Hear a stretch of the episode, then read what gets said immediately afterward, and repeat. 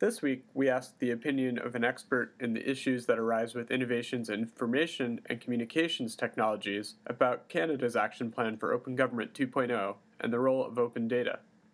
Daniel Paré is an associate professor in the Department of Communication at University of Ottawa.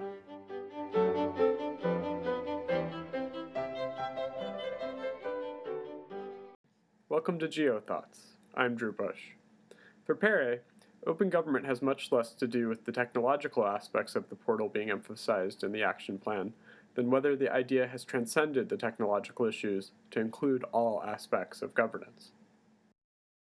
What we need to do, what people need to do, uh, is clearly distinguish between when we're talking about open government, are we talking about the data platform, the, the open government platform and the portal, or are we talking about the idea of open government being government wide in terms of the policies that are in place, in terms of the whole information environment, if I can call it that, that that, that includes the platform but also transcends it.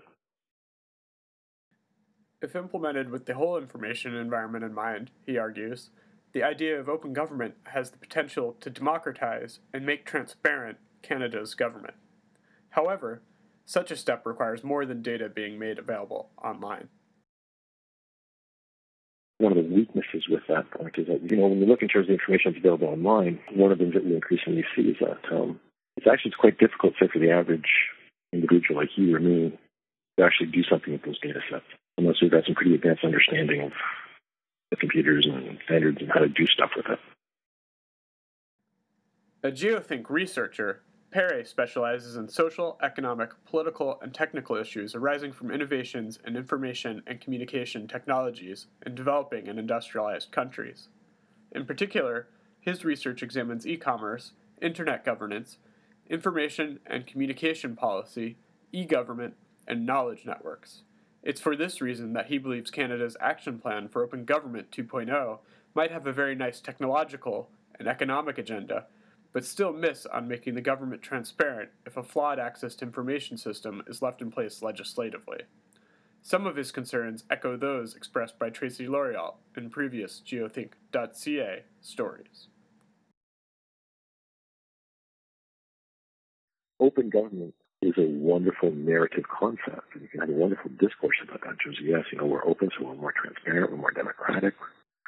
Uh, it's all a great thing. But the issue comes down in terms of how that's really manifested and how that's really open, how that's really sort of implemented. And so, what my, my concern, to come back to what I said earlier, one of my concerns with all the talk about open government is that it does tend to focus our attention, I think, too narrowly on things like the open government portal or the technology, the technological side.